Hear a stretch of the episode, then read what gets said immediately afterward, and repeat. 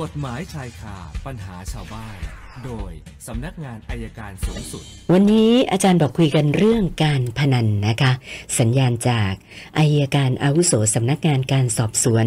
สำนักงานอายการสูงสุด อาจารย์ปอระเมศวร์อินทราชุมนุมมาแล้วค่ะ สวัสดีค่ะอาจารย์สวัสดีครับคุณสุนันท์ครับเช่นค่ะเมื่อเช้าผมฟังดูข่าวเสียโป้โดนไปห้าสิบห้าปีในข้อค่ะหาเล่นการพนันโอ้น่าสนใจนะ เขาก็จะอุทธรณ์ต้องบอกลงโทษมากไปที่ถามทำไมเล่นการพนันออนไลน์มาตั้งห้าสิบห้าปีได้ความมาเล่นอยู่ทั้งหมดประมาณห้าร้อยครั้งเลยค่ะ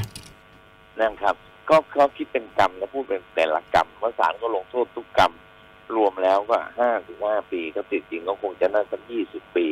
ก็เป็นตัวอย่างให้เห็นนะครับ การเล่นพนันออนไลน์เนี่ยมันก็จะเป็นรูปแบบเนี้ยพอเล่นไปเสร็จแล้วปุ๊บเนี่ยมันก็จะโดนนะครับพอโดนระจับ เขาสืบพยานได้ว่าเรียงกระทงลงโทษ มันไม่เหมือนเล่นไพ่อยู่กับบ้านแต่เล่นไพ่อยู่กับบ้าน เล่นยาวนี่มันกำเดียว แต่เล่นพนันออนไลน์เนี่ยมันแทงกันทีหนึ่งก็หนึ่งครั้งแทงกันทีหนึ่งครั้ง ก็เป็นเรื่องที่เป็นบทเรียนนะครับ คนที่เล่นกันชอบเล่นการพนันทั้งหลายก็ตกต้องปรดระมัดระวังด้วยว่าโดนโทษหรือจะโดนโทษหนักแบบนี้แหละครับฝากเป็นข้อสังเกตไหมครับ ค่ะ ค่ะคำถามวันนี้เริ่มที่คุณเสวตค่ะอาจารย์ อันนี้ไม่ไม่เกี่ยวกับกฎหมายนะคะเขาขอความคิดเห็นอาจารย์หน่อยเขาบอกว่าเขาบอกว่าคดีตู้ห่าวเนี่ยนะคะ คือเขาไม่เข้าใจว่าทำไมคุณชูวิทย์เนี่ยกล้าชนกับมาเฟียซะขนาดนี้ค่ะ ก็เลยอยากจะทราบความคิดเห็นอาจารย์หน่อย คือจริง ๆ มันเริ่มต้นมาจากว่า มีวิวาทะกับท่านสันทนาก่อนนะครับ กับตำรวจอดีตตำรวจคนหนึ่ง แล้วก็ลุกลามทีนี้เห็นเขาเห็นว่าคุณสันทนาเนี่ยเป็นการปกป้องคนจีนหรือเปล่า คุณชูวิทย์ก็เลยเลือดขึ้นมาละก็สู้กันอย่างตรงไปตรงมาเรื่องอย่างที่ผมบอกแล้วไงมันสืบเนื่องมาจากตั้งแต่นู้นนะตั้งแต่ทัวร์ศูนย์เหรียญน่ะ มันเข้ามาแล้วมันมีคนจีนเนี่ยเข้ามาครอบงำในกิจการต่างๆ มีคนไทยเป็นตัวแทน เรื่องนี้มันมีการวางแผนกันมานาน จนในที่สุดเนี่ย การเข้ามาทัวร์จีนทั้งหมดเนี่ยคนไทยจะไม่ได้เลยเลยเพราะกำไรถูกกลับไปที่เมืองจีนทั้งหมด ถ้ามองง่ายๆนะครับ มองง่ายๆ ก็ชูวิทย์ก็คุณชูวิทย์ก็อาจจะต้องปกป้องผลประโยชน์ของตัวเองด้วยของคนอื่นด้วยที่เกี่ยวกับทัวร์จีนถ้าปล่อยให้เป็นอย่างนี้หมดเนี่ยต่อไปเนี่ย คนเมืองจีนเข้ามาเที่ยวเมืองไทยเราไม่ได้เลยเลย เหมือนที่ประเทศลาว ถ้าไปดูประเทศลาวเนี่ยในเวียงจันทร์นะครับ คนจีนแทบจะยึดครองธุรกิจเกือบทั้งหมด ผมก็จะว่าคุณชูวิทย์คงมองประเด็นนี้เป็นหลักนะครับ ค่ะ ส่วนท่านต่อไปคุณอิทธิพลนะคะ บอกว่า การขออนุญาตมีอาวุธปืนเนี่ย ต้องทำยังไงบ้างอยากให้อาจารย์ช่วยแนะนำหน่อยอะค่ะก็หนึ่งต้องคุณสมบัติมีอาชีพมีการงานบรรลุนิติภาวะมีทรัพย์สินพอสมควรนะครับ แล้วก็ไปยื่นคำคำขอต่างจังหวัดก็ที่ปลัดอำเภอที่กรุงเทพตอนรู้สึกจะเป็นกองทะเบียนนะมั้ง แล้วขอเพิ่มขอมีอนุญาตอาวุธปืนถ้าตรวจสอบคุณสมบัติครบถ้วน มีสิทธิ์ที่จะรับใบอนุญาตก็จะได้ไปปหนึ่ง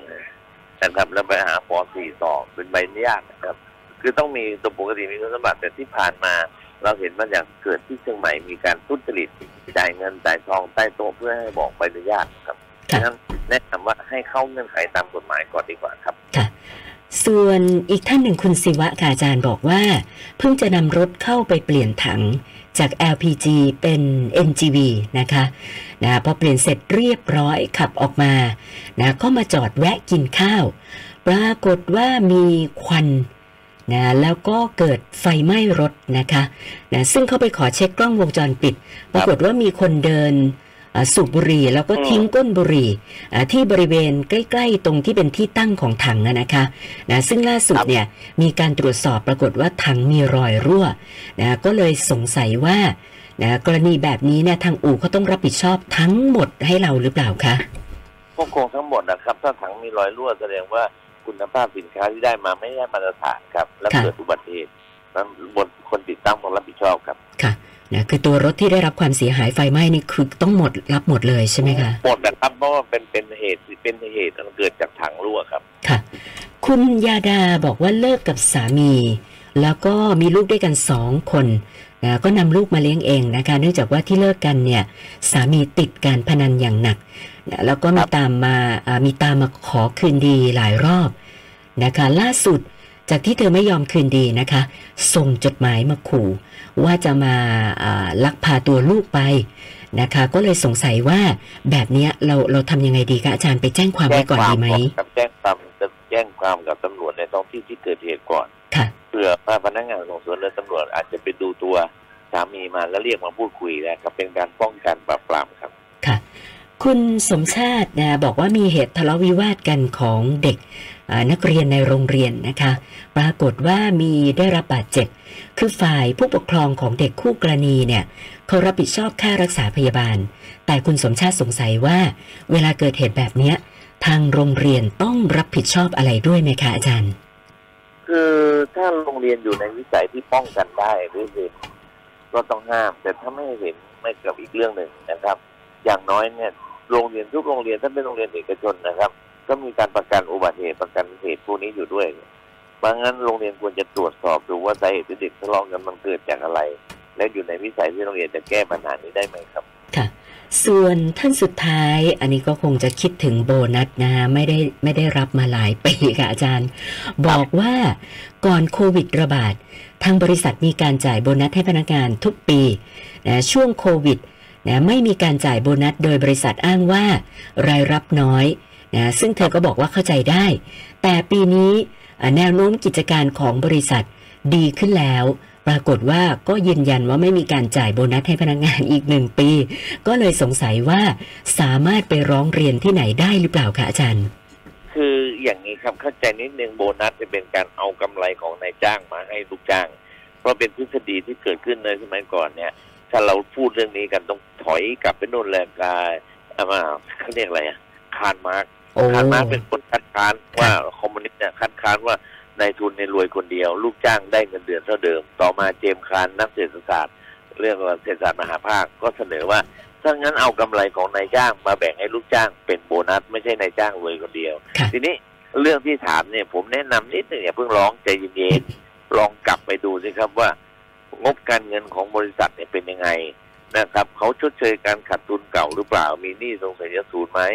ถ้าเขาไม่ได้กำไรเขาอาจจะไม่จัด แม้นเราเห็นเป็นกำไรเป็นตัวเลขนะครับ แต่ทั้งทางงบทางการเงินอาจจะเป็นเรื่องบัญชีเนี่ย อาจจะไม่ได้กำไรเขาก็อาจจะไม่จ่าย แต่ถ้าเห็นว่าเขามีรายได้แล้วกำไรแล้ว ควรจะจ่ายก็ต้องไปที่สวัสดิการแรงงานนะครับ ค่ะ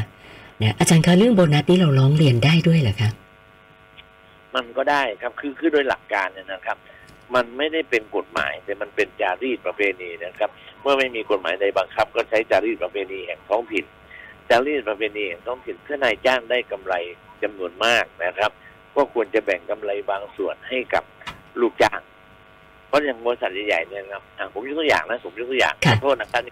อย่างสมมติว่าคุณชานินเจรบันนนท์น่ะเจ้าของซีพีเนี่ยเขารวยเขาทำธุรกิจได้กำไรเยอะแยะนะครับ สมมติปีนี้เขาได้กำไรสักสักสักพันล้าน สมมุตินะค่ะ คนงานนี่ไม่ได้เลยเลยเขาได้แต่เงินเดือนอย่างเดียว หลักคิดนะครับเขาจึงบอกขอกำไรในจ้างบางส่วนมาแบ่งให้ลูกจ้างเป็นโบนัสนี่นี่คือประเพณีก่อนค่ะจารีตของการบริษัททีนี้ถ้าบริษัทที่ผู้ถามเนี่ย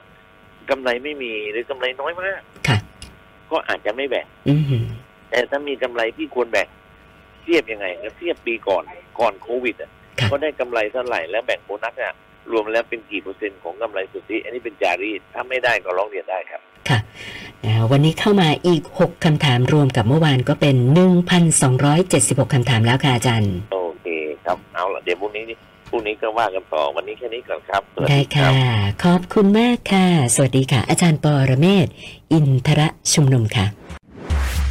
กฎหมายชายคาปัญหาชาวบ้าน โดยสำนักงานอายการสูงสุด